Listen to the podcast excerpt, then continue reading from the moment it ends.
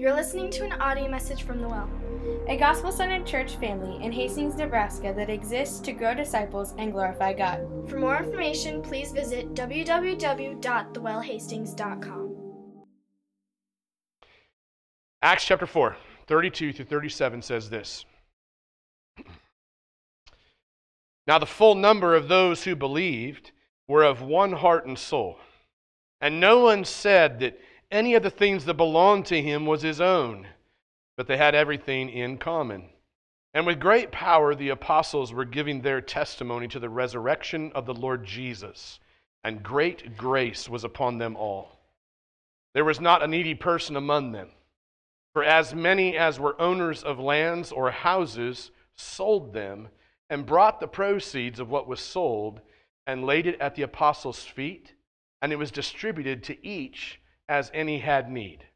Thus, Joseph, who was also called by the apostles Barnabas, which means son of encouragement, a Levite, a native of Cyprus, sold a field that belonged to him and brought the money and laid it at the apostles' feet.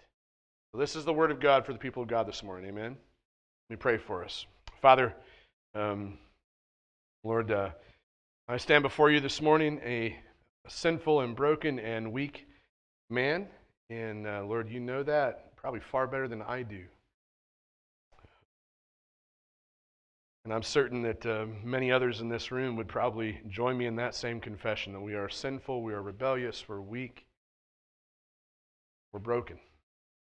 And yet, you, Father, are you're good and you're gracious and you're kind, patient, uh, you're merciful and you're, you're loving,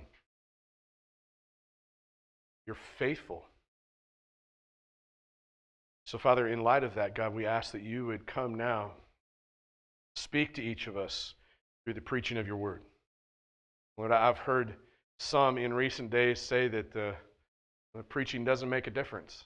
And uh, yet, Father, you have chosen from the beginning of time, really, um, chosen preaching as one of the primary ways that you would reveal yourself to your people. And so, God, I pray that you would do that and then some this morning. Father, um, take us to the foot of the cross. Remind us of the power of the empty tomb and refresh and renew and reawaken a hope within us for eternity with you because of the work of Jesus. Pray, Father, that you would magnify the name of Jesus more than anything else in our time together. Trust that you do just that. Everybody said, Amen. So, this uh, passage that we uh, just read, um, I like to say, is basically Luke's description of the character of the early church. Um, pretty simple, pretty straightforward, pretty brief. Um, it's a description or an image or a picture of the character of the early church. you could say characteristics, um, same basic base word, right? Um, here's the question How would you describe a good church? How would you describe a healthy church when you think about that? Take a moment, I do a drink of water, think about a word that you would have that would describe a healthy church. Ready? Set? Now, something we don't normally do, but to make y'all feel even more uncomfortable, share the word with me real fast. Just raise your hand real fast. Jack. Thriving. Uh, TJ. Financially successful, maybe secure. sorry, I'm going to go all the way over on the left hand side. I don't remember your name, miss. I'm sorry. It's Jenny. Accepting. Karen united, mature. Okay, I'm going to go all the way to the back. I see Will. Interconnected, like intergalactic. No. Okay. Interconnected. Thanks, brother. I see Mary. Faithful. Good word, good word. I saw some more in the. Uh, yep, yep. Joyful. Joyful. There's some more in the back that I maybe missed. Yes. Selfless. Good. Anybody else? Boy, I'm rough this morning. Sharon. Magnificent. Now, these are all good words, you guys. They're great words. Good descriptors. I think oftentimes uh, we typically evaluate, when you think about this, I'm sure that you'll find this to be true. We typically evaluate the effectiveness or the, the vitality or the health of a, of a church family based upon things like buildings and programs and preaching and worship music and the friendliness of its people, right? Um, we ask questions like, hey, is the building beautiful? Is it kept up? Is it put together well? Are, are there programs in this church for men or women or children of all ages? Is, is the preacher faithful? Is he re- relatable, right? Uh, is he approachable? Um, is the music production on point? Um, are the people friendly with visitors? We ask these questions. And, and these questions aren't necessarily wrong. Please don't hear me wrong. They're not bad questions. They're not wrong questions at all. But I think that they are questions that the Bible typically doesn't seek to answer in the way that we ask them, if, if that makes sense. Um, it is true, if you, if you study the scriptures enough, you'll find that the, the temple in the Bible was very beautiful. It was actually very expensive, too um, to build. And it, it, was, it was very well kept. There were specific instructions on how to keep the temple. So in the church's history, back through Israel, you would see that, yes, an expensive, beautiful, well kept building um, was something that was part of what it meant to be the community of God. Uh, preachers were definitely expected to be faithful to the word. They were expected to be um, relating to current issues. Uh, there was an expectation there. You can see that in the prophets. You can see that all the way through, even to New Testament preachers and apostolic preachers, um, related to current issues well. Um, easily approachable by people is very important as well, though I still struggle to see how Moses was very um, approachable to people after he melted down the golden calf and made everybody drink it. Like, that doesn't make any sense. Um, or Phineas, right? If I'm you all heard me talk about Phineas. I love Phineas, but I mean, Phineas was so on fire for the holiness of God that he killed a couple that was having sex in the edges of the temple with a spear. He speared them together. Like these are stories in the Bible that you probably don't always notice. I notice those because I go, mean these guys were preachers, okay? Well, I don't know how approachable those dudes were. I just I don't get it. Anyways, I do think it's important that a preacher be approachable, and then scriptures do uphold that. Okay. I do think that there uh, was definitely an expectation all throughout Israel's history and in through the local church of the New Testament. As you get into the book of Acts, there's definitely an expectation that the community of God, the family of Jesus of all ages, would labor um, to commit to um, learning and teaching, receiving instructions from God's Word. So there, there would be specific times of study um, where, where you would have the Bible opened and learn the, the Word of God together. Um, if you ever read the book of Psalms, uh, the book of Psalms is full of beautiful God centered worship songs. And those songs were sung historically by Israel and even by the early church and by many churches still today. This was the hymnal, um, the book of Psalms was, for Israel and for the early church. Um, there would also be, if you were to look in even the old Mosaic law and, you, and, then you come into the New Testament, you would see that there was definitely an expectation and, and a teaching um, throughout Israel's history and throughout the church that the family of God, the people of God, would be friendly with outsiders. Why? So that they could someday become insiders. Now, I know we don't like to use the exclusive language of outsiders and insiders. Um, we like the more inclusive language that everyone is welcome. But even in saying that, you're, you're defining that there is definitely somebody who is a visitor, somebody who's not new, or somebody who is new. I want to make them welcome. And there's, there's something to that. Very, very important, right? I remember before I became a preacher visiting around to different churches, and there were some Baptistic churches I would walk into, man, of just be full of really grumpy people. When you walk in, you got this sense that they were like, looking down their noses at you. I was like,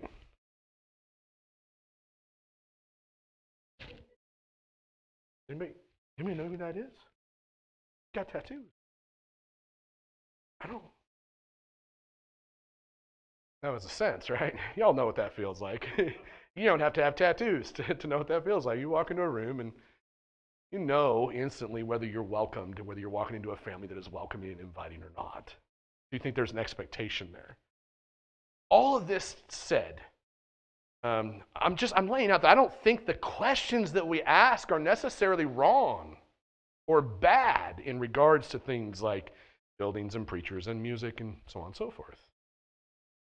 It's just that when you study the Bible, the, the Bible doesn't seek to answer those questions from the standpoint of a consumer who is walking into a church building or a church function like we walk into Walmart as a consumer, um, looking for the right thing, the right fit. And again, fit's not bad either, but I don't think the Bible seeks to answer the questions from that standpoint. They're, they're, they're typically answered from the standpoint of what it means to be a, a faithful contributor, a faithful member of a church family. And the church family is made up of members. How you express that in the physical realm looks different in every church family. There are some who say, hey, if you come here and you give money, you're a member. I personally reject that idea. Because just giving money doesn't give you a make you a member of a church, right?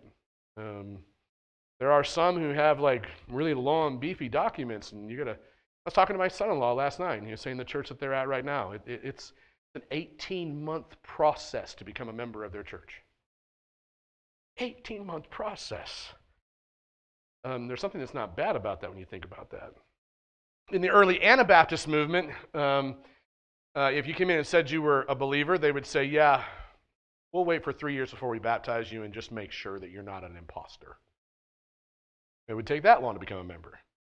And today in our society, these things um, maybe sound kind of funny. Or maybe they sound weird or, or outdated, antiquated, maybe, right? I share all that to say there are various different ways physically, in the physical realm of thinking through membership and how you become a member. Um, but ultimately, the church family is made up of members. It's an invisible thing that happens as you become a believer, as you trust in Jesus. You become a member of God's church universally. The, the next step in commitment to becoming a member of a local church, that's between you and the Lord and how that pathway looks and what church is a good fit for you. And some of the questions we asked earlier are right, but should be asked from a contributor standpoint of, hey, if I'm going to be part of this church family, am I going to contribute to these kinds of characteristics? Follow me? Rather than what am I going to get out of this? The question is, what can I give to this? How can I be a viable piece of a healthy church? And really, like I said, this is what Luke describes in our text. He describes the character of the early church. First thing you might notice with me is that he describes the the early church as full of unity and selflessness. Some of you use these words already when describing the church. And really, what he does, I'll set you up for this right away. He, as he works through this, he, he basically describes the church, the church in pairs. And, and I think in these pairs, they really work together. The first pair is unity and selflessness. If you look at verse 32, what does he say? He says, All of those who believed, that's an important characteristic, right? To be a member of a church, thou shalt believe that Jesus is who he says he is and that he did what he said he was going to do. You got to be saved. You got to be a Christian. You got to be a believer. He says that all those who believed, basically all who claimed to be Christians, were what? They, they were united in heart and in soul. These are, these are two very important descriptors when you think about it heart and soul means that they were united in the deepest parts of their beings and their heart, right? Um, and their soul would be like their mind. So they're united in the deepest part of their beings and in the center of feelings and desires and wants, but they were also united in the highest levels of their thoughts and their emotions. Uh, was just talking earlier this morning, right before service, about uh, um, uh, the old idea of the tripart being. And y'all are like, what are you even talking about, right? Philosophers for centuries have debated whether we as human beings are two parts or triparts. And uh, I think most biblical theologians that are faithful and can be accepted, I think, as good solid teachers would argue for a tripart being. uh, heart, mind, and soul. Um, there's probably other ways of describing it, but heart, mind, and soul. There's also a physical and an invisible side of us. And so you put all that together. It's fascinating if you ever get into philosophy. Um, but in what Luke is saying here is he's saying, hey, everything about these people was united. The, consistent image of believers all throughout the book of Acts and all throughout Scripture, and especially the book of Acts, this consistent picture that you get uh, is a picture of church members who are fully dependent on Jesus. And because they're all dependent on Jesus, they're not necessarily depending on one another, they're looking to Jesus as the one who can meet all of their needs and do everything that they need done, right? Uh, because they're all looking to Jesus, they're completely unified. And it's an image, it's a physical image in this world of the Trinitarian Godhead when you think of Father, Son, and Spirit. Uh, co eternal, coexistent, completely uni- unified, never separated, which makes Christ's death at the cross a mystery to us when you think about the implications of that. So, what we are to do, not only in the church, but you think about marriages and friendships, there are ways in which we exhibit an image like a mirror. When we're looking into the mirror of who God is and who Christ is, we, we are then enabled to and shaped into image bearers of a Trinitarian Godhead, fully united the world around us. Imagine, like, when you think about the world we live in, it's broken, it's divided. Everywhere you look, there's division. And it was the same in the church's day. Now, not only were they fully united, and I don't want you to get this wrong, they're not uniform, okay? They're not wearing the same things. They're not using the exact same words. Um, they don't work the same jobs. They don't have the same incomes. They don't wear the same clothes. I already said that. Um, they're not uniform. Uniformity is not unity. Although there were periods and portions of the church throughout history that did try to strike for uniformity. We will measure your dresses when you walk in. Make sure you don't have flowers in your hair. The guys better wear three piece suits. If you didn't, we'd have a jacket for you when you walked in the door to put it on. That's uniformity. That's a huge focus on externals rather than the internals. So they weren't uniform, they were united. And they were united from the depths of their being because, from the depths of their being, they were focused on this Jesus, what united them. It wasn't even like they were so much looking at each other and going, Michael, you and I need to get more united. It wasn't necessarily that either. It was more like Michael and I, because we're just looking to Jesus together, we are united. There's a deeper bond there of unity. And it's Christ who unites us. This principle also works in marriages, friendships, where there's brokenness and division. If both parties would, but from this level, look up to Jesus, they would meet there. What happens is at the bottom of the triangle, we often look at each other like, oh, you're, you're not meeting my needs well enough. Well, neither are you. Well, maybe you should do better. Well, maybe y'all try. And there's no Jesus in the midst of that. That's just two people looking at humanity trying to think that humanity is going to do what only the Savior can do. A picture of unity. They're not only united, not uniform, but they're also overflowing with that characteristic of selflessness. Think about selflessness. If there's one thing that I think breaks unity down the quickest, it's selfishness, the opposite of selflessness. So I think there's, in the Holy Spirit's unique wisdom as He you know, sovereignly writes through Luke as He writes the book of Acts, throws this out there selflessness. You look at the second part of verse 32, and Luke says that the, the, the early church did not view their possessions as things that belonged to them. So this this wasn't like when you get married, you're like, hey, what's yours is mine and what's mine is mine. you know that old phrase. They did not view their possessions as things that actually belonged to them, but instead, what does he say? He says they had everything in common, meaning that what they did possess actually belong to everyone else in the community. So it's more like, hey, what's mine is yours, and what's yours is mine. Right? We've probably heard that. That's, a, that's what's taking place here. Luke is saying that's what they're doing. They're saying, hey, everything I have, I only have not to just benefit me and further my life. Everything I have is given to me so I might benefit you. It's a very selfless characteristic, a selfless attitude.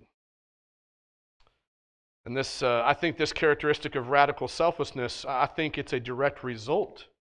It results from something.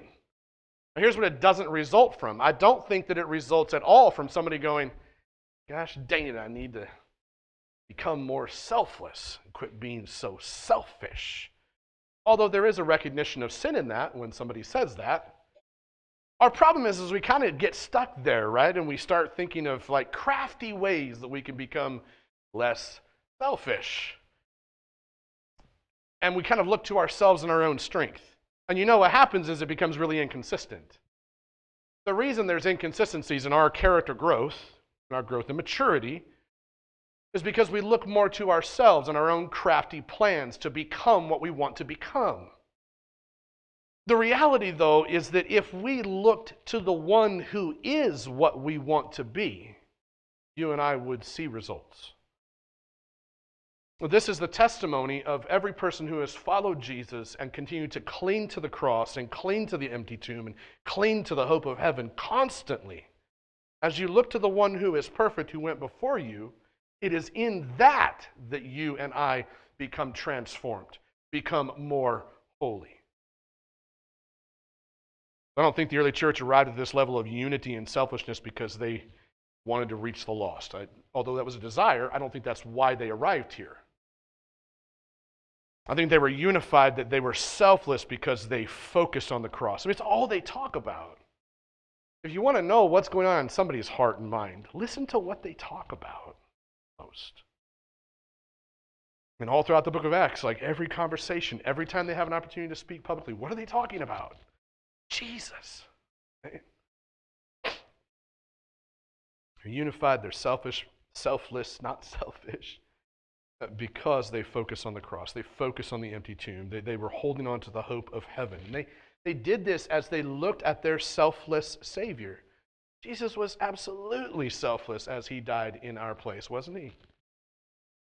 Rose victorious over Satan, sin, and death, promised to return to take us into eternity. This is a selfless act for enemies. We once were enemies, is the way the scripture puts it, before Christ, before we trusted in him. I, I always say, I, you'd find me hard pressed to uh, give anything to an enemy other than a knuckle sandwich. well, that's not Jesus in this case. So if you struggle with unity or if you struggle with selflessness, uh, the baseline thing I can tell you is look to the cross. Behold your crucified Savior. Look to the empty tomb. Witness in those moments Christ's power over Satan, sin, and death. Always remember that Satan comes to accuse you, and sin comes to tempt you, and death comes to taunt you.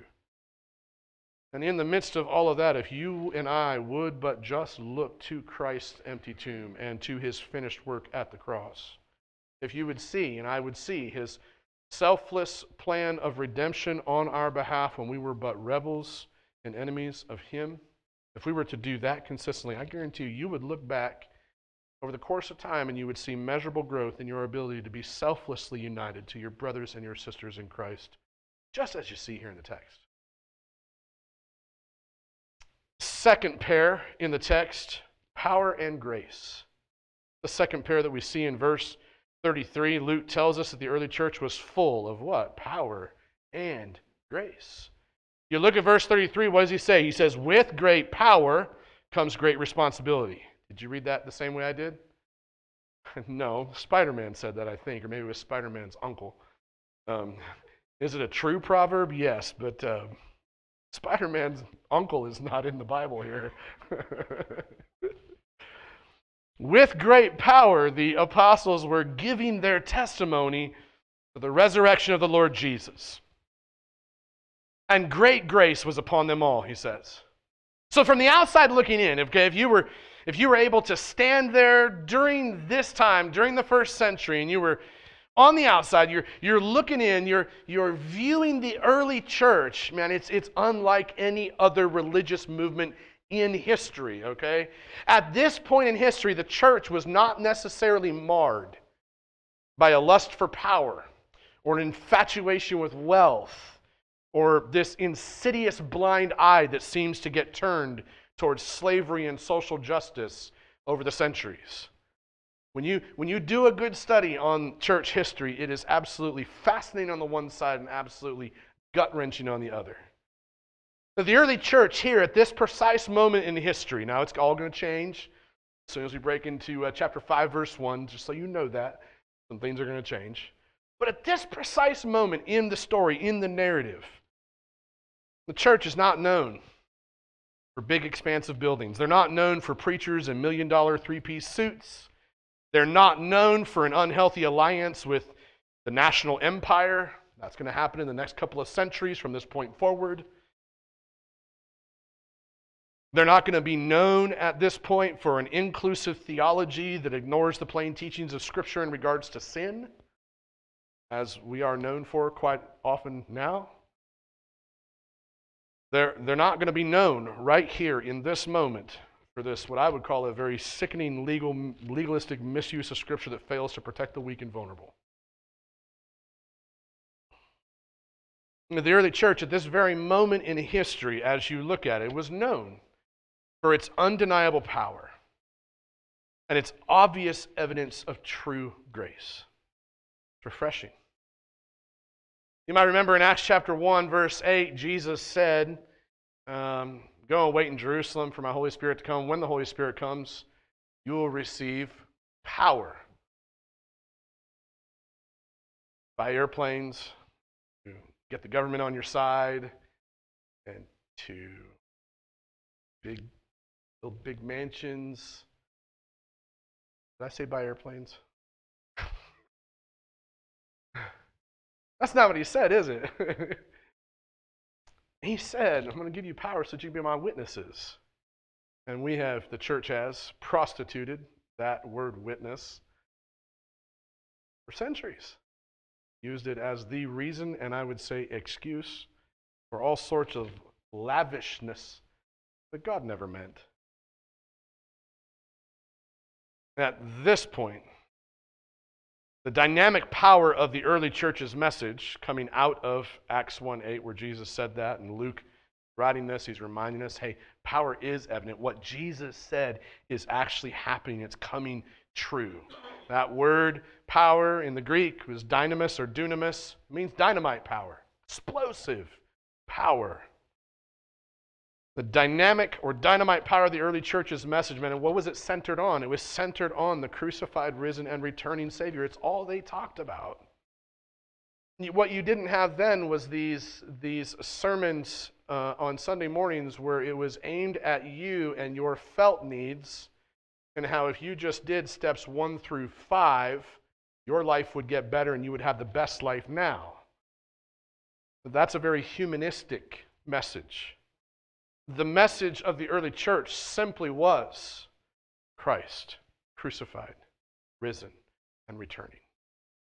And the thing is, is that for those during that century and centuries to follow, if that message did not awaken you, awaken you, encourage you, strengthen you, and help to transform you, then the question was, are you a believer then? That would be the question that would naturally come out. The apostles, in these moments and throughout the book of Acts, held firm to this message.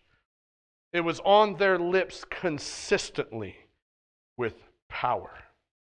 And what flowed out of that was this overwhelming grace. Because when you meditate on the message of the gospel and you preach the gospel to yourself daily, and you might say, What is the gospel? I have forgotten already.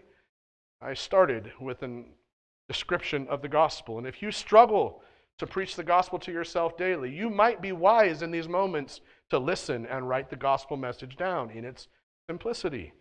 God created me to be with Him. Our sin separates us from God. Sin cannot be made right by my own actions. Paying the price for sin, Jesus died and rose again. Everyone who trusts in Jesus gets eternal life. Life eternal begins now and lasts forever. Simple gospel message. Wake up every morning, preach it to yourself. Apply it to specific situations in your life. And here's what I'll tell you six months from now, a year from now, you would see a radical change and a difference in your soul. Not only in your soul, but in the words that come out of your mouth and the power by which you share the gospel with. In the midst of that, what will happen is overwhelming grace as a pair with power. Overwhelming grace will characterize your life. Why? Because you'd be constantly preaching the gospel to yourself. I am unworthy. I am sinful. I am broken. I am weak. And Jesus himself, he is powerful. He's magnificent. He's my Savior. He's the King. He's the Lord of Lords. He's gracious. He's loving. He's kind. He's merciful. And he has wired me in such ways that I never even saw before. Even my own giftings and wirings at that time, even the things that are good about me that I often want to take credit for in the mirror. Because we love to take credit for the things that we do, and we love to blame the things that we don't do or, or our sin on somebody else, right? My boy, I can't believe I just remodeled my house recently. But man, the only reason my wife and I can't get along is because she is just. Have you ever seen her? I would never say that. Obviously, she's sitting back there, and she is a pretty good aim. So, get my point, right? What happens is humility grows in you. And, and the characteristic of grace is so obvious on you because you are relying on the grace of God, a unearned gift, an unearned favor. It has nothing to do with you, it has everything to do with Him. The more that you lean into the gospel, the more the power of the Spirit becomes evident in you, and the more that grace becomes evident all over you.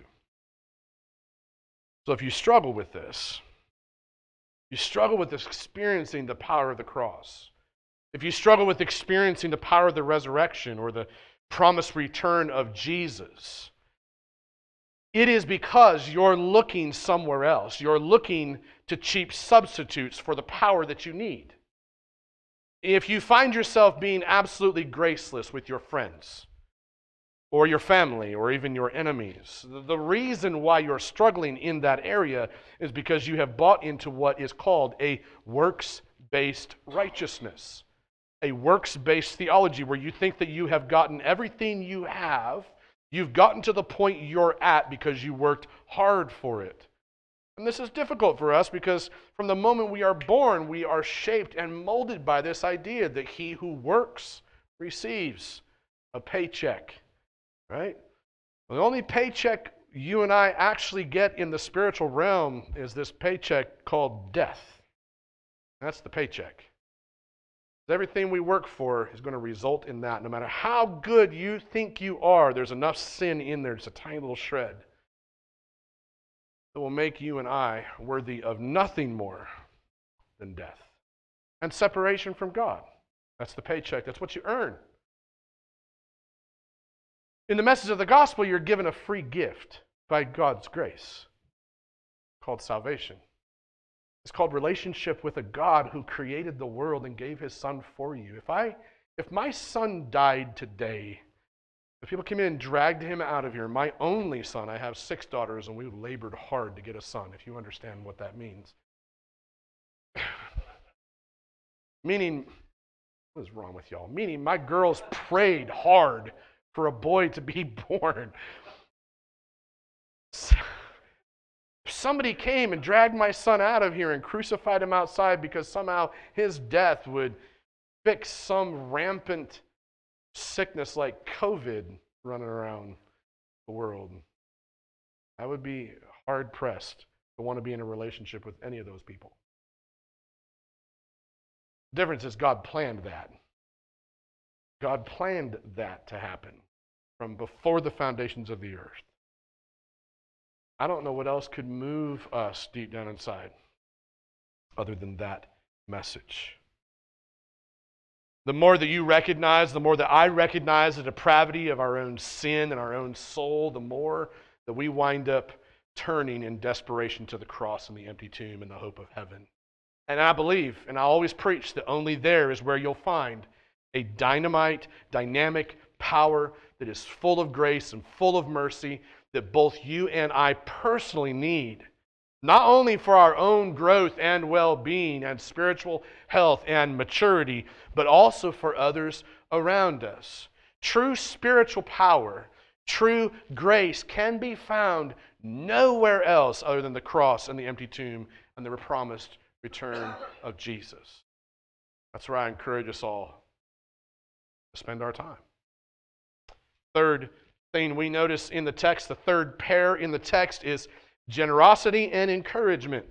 This is the third thing Luke tells us about. He tells us that the early church was full of generosity, full of encouragement.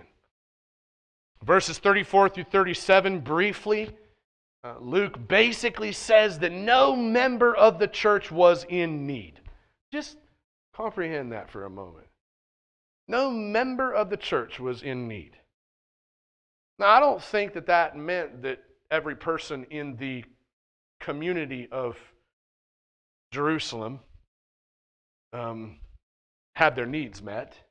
It, it wouldn't mean for us that the entire city of Hastings had their needs met. I think we sometimes get this wrong. I've heard people say, hey, if the church did what it's supposed to do, if church members gave what they're supposed to give, you wouldn't need a social system anymore.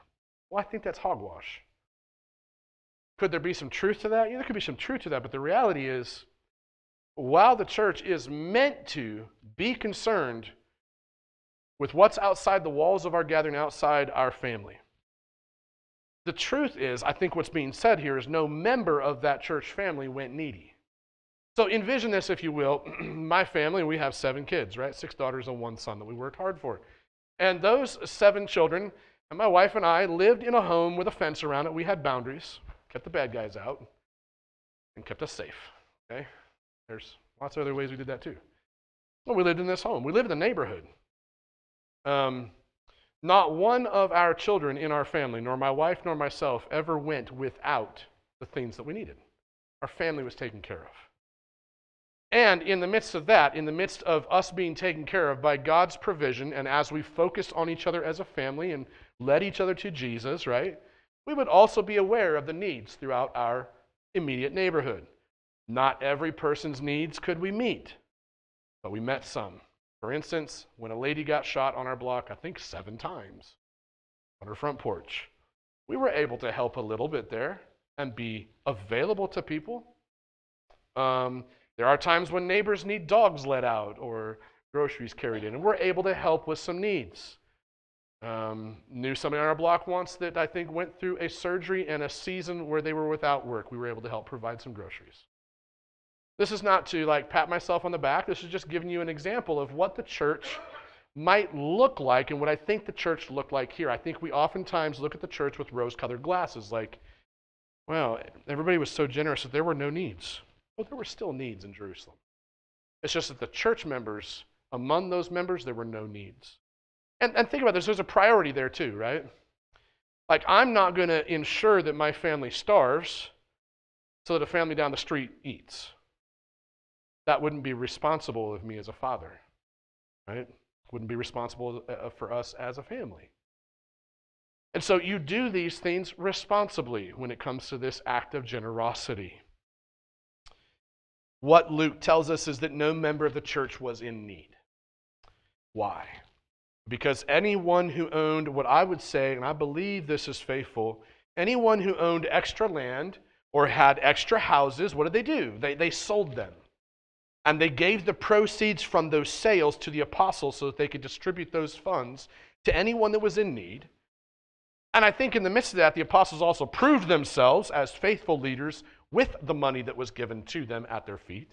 I think that's an important key aspect of how generosity continues to flourish in a church family. There has to be faithful leadership. If you guys all gave a little extra this week and you showed, saw me show up next week with uh, a brand new Harley Davidson, you should probably ask me what's going on and take a look at the checkbook, right? That's not going to happen two years from now on the first Monday of 2025, that's when it's going to happen. Ask my wife, she'll tell you that story. so I do think there's some trust that is important when it comes to leaders in a church as well. Um, The other thing that Luke tells us here is that one of the people that was being generous, he actually names somebody, which I think is fascinating. When you put yourself in the shoes here, it'd be like, it'd be like me writing this letter to our church members today and saying, Hey, I just I would like want to tell this story for future generations to know. Our church has been so generous lately, and there's this dude named Michael, because I've been picking on Michael. You wouldn't believe how generous Michael has been. Like, he's such an encouragement. The guy owned a couple extra cars and a lake somewhere. I didn't know this. Did you know this? Yeah, he owned a lake. And he sold the lake. And he, and he brought the money and he laid it here at our leader's feet and said, Here, use this to care for the needs of the church family. Which inexplicitly or explicitly would also mean caring for the needs of the leaders of the church. It would be both. Well, oftentimes we get really, really mad because some of the leaders in the church, staff members, they make money to like do what we do, right? And it's it's absolutely ridiculous. There's no other profession in the world where in your initial day of getting hired, the hiring committee asks you, how much can your family live on? Like you don't you don't have a chart of what you know a minister should make. There's no range here for the for the job. No, just what can you li- can your wife work? Because if she could work, it'd sure make it easier, and we wouldn't have to give so much. No other profession in the world where that where you can get away with that. None. And who would work that job anyways? Uh, You'd be crazy, I think. So this generosity is taking place here. Luke actually names this dude named Barnabas. There's a few things about Barnabas that are really interesting. Barnabas is going to come up more in the story as time goes on. He's going to become Paul's right hand man at some point uh, for a while. And then at some point, Paul and Barnabas are going to separate because of a sharp dispute and an argument over a dude named John Mark, who kind of a scoundrel for a moment. Paul's like, be gone with you. You're probably still a believer, but I don't like you, so go somewhere else. And Barnabas is like, yo, Paul, it's being a little harsh. I'll take him with me. And Paul's like, good, good riddance. See ya. I mean, this stuff happens, right? It's human. Life on life. At this moment, we, we, we are introduced to this man named Barnabas. He's a Levitical priest, so he has some responsibility in the church, so to speak. Um, I don't have time to go into the Levitical priesthood and, and all that, but there, there's some responsibility as a leader that he has. You could say there's an implication here that leaders must go first. You could say that. So back to the giving thing. If I were to ask our members to give money to the church, but I'm not doing that, if I were to ask our members to give 10%, but I'm not doing that, I would be a hypocrite, right? So, in this same case, I think what Luke does, by the power of the Spirit, under his influence, right, is he names this guy Barnabas. He's a Levitical priest, he's a leader, and, he, and he's going first. And he's also known to be this man who was an encourager. His original name was Joseph, but they called him Barnabas because his primary gift was encouragement. Um, I don't know if you know somebody who is an encourager to you, um, but you know what it's like when that encourager is not available to you. Um, which means that you know what it's like when that encourager is available. It's a gift, right? They're a blessing to you. this was Barnabas. He's not just an encourager because he's wired that way, he's an encourager because of the way that he gave. And the bottom line that I think Luke is trying to get across here is that people get really encouraged when church members practice generosity. Now, there's a difference between wanting something and needing something. Agreed? Okay? A lot of things that we want. Getting something you want can be very exhilarating on a birthday, Christmas, Father's Day, Mother's Day, whatever it may be. It can be really fun to get a gift, something you want. But I would say this having your needs met by someone else, what is that? It's encouraging, yes, but think about this. It's also absolutely humbling because it's a reminder that you can't do it on your own. And you actually rely or depend on somebody else to help you out. That's a big deal. Creates humility. I remember how encouraged I was uh, personally. Some of you have followed this story. I remember how encouraged I was personally over the last couple of months. Uh, my friend Brian, who uh, pastors a church in Africa, um, he and his wife just gave birth to a baby, um, newborn, probably two weeks old, and uh, got 18 orphans. And uh, over the last three months, our church family has covered the expenses of their food. Uh, for a month. It's $450 a month for them to feed 20 of them, now 21 with a new baby. And uh, 450 bucks a month. I, I I couldn't feed seven of us on $450 a month all those years in our house. Well, there's nine of us actually, seven kids, two adults. And really, I'm like two people in one. If you look at me, I like to eat. So, foodie. Yeah. I could never feed us on 450 bucks. But over the last three months, it's been really encour- it's been a huge encouragement to me. But I can't even begin to describe for you how encouraging it's been to Brian when he wakes up in the morning after somebody in our church family has given a month's worth of money for their food. The kinds of messages I'll see from him, the, the time when I'll be on the phone with him or, or do a FaceTime call, and he's weeping and crying because he is completely blessed. And he, by, for him, face, faceless people, the only face he can put to our congregation really is me. So he'll say, Well, thank you so much, Papa Joe. He calls me Papa, Papa Joe. And I, I tell him, I said, No, thank, thank the Lord. There's God's doing something in our church because everybody, you can all look around. We're not a huge church, we're not a wealthy church. God's doing that through people in our church. It's encouraging. Encouraging to him, encouraging to me. I remember my own journey. I'm trying to wrap this up quick. I remember my own journey in growing in my desire, and my ability to give generously in my earlier years of following Jesus. The problem for me when it came to giving generously is I didn't comprehend the generosity of God in the cross of Jesus. That's what it all comes down to. There's lots of books written on financial management and being generous and so on and so forth, and some are very good practically for learning how to budget your money and be faithful and wise with it. But when it comes to just flat out being generous and being faithful stewards of our money, at the end of the day, the crux of the issue is Jesus. I had a hard time comprehending the generosity of God in the cross of Jesus, where, where what Jesus did, what God did through Jesus at the cross, is He literally poured out the riches of His love, the wealth of His love in Jesus.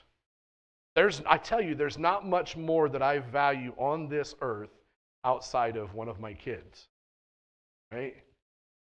You, you, you think of that same value, and in Christ it was all the riches of salvation, all the wealth of God's love poured out for us, wretched sinners, enemies of the cross, so we could be ransomed and adopted into the family.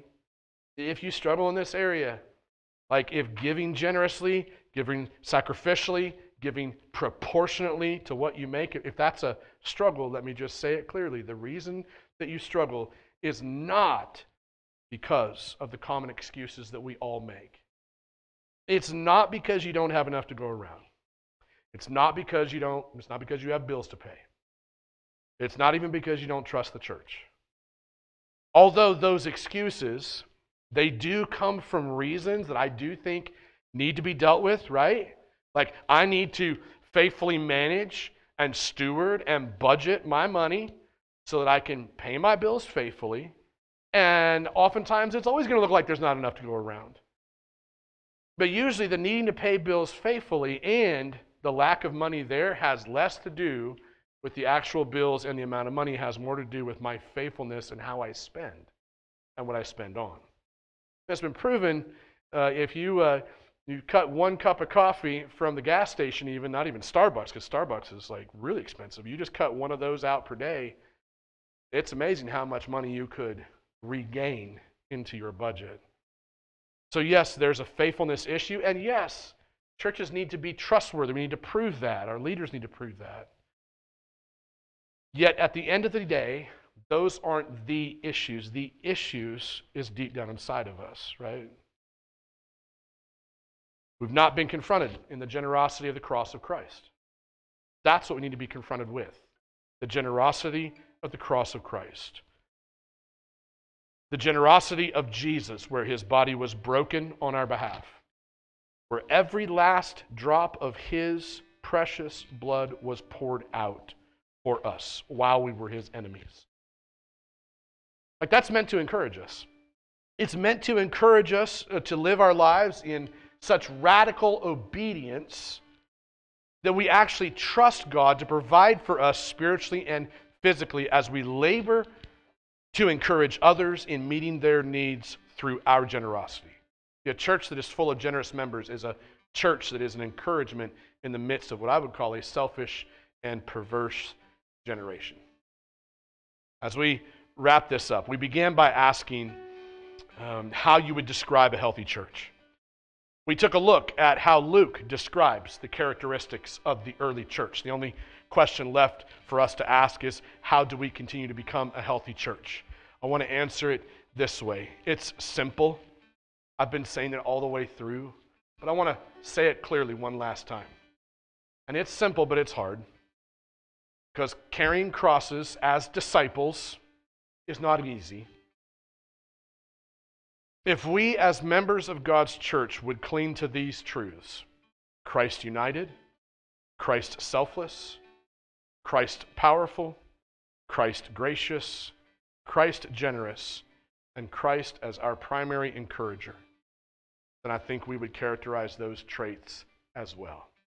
And the place that you even begin to do that is at the foot of a bloody cross in the doorway of an empty tomb as you hold on to the hope of heaven. Amen? Let's pray. Father, thank you so much for your word. Pray, Father, in these closing moments that you would come and, and meet with us in a unique way. Help us to remember, and not only remember, but also celebrate the work of your Son Jesus at that cross. I pray, Father, that you would apply to us once again the power, the shed blood and broken body of Jesus. I trust you to do this. Amen. You're listening to an audio message from the Well, a gospel centered church family in Hastings, Nebraska that exists to grow disciples and glorify God. For more information, please visit www.thewellhastings.com.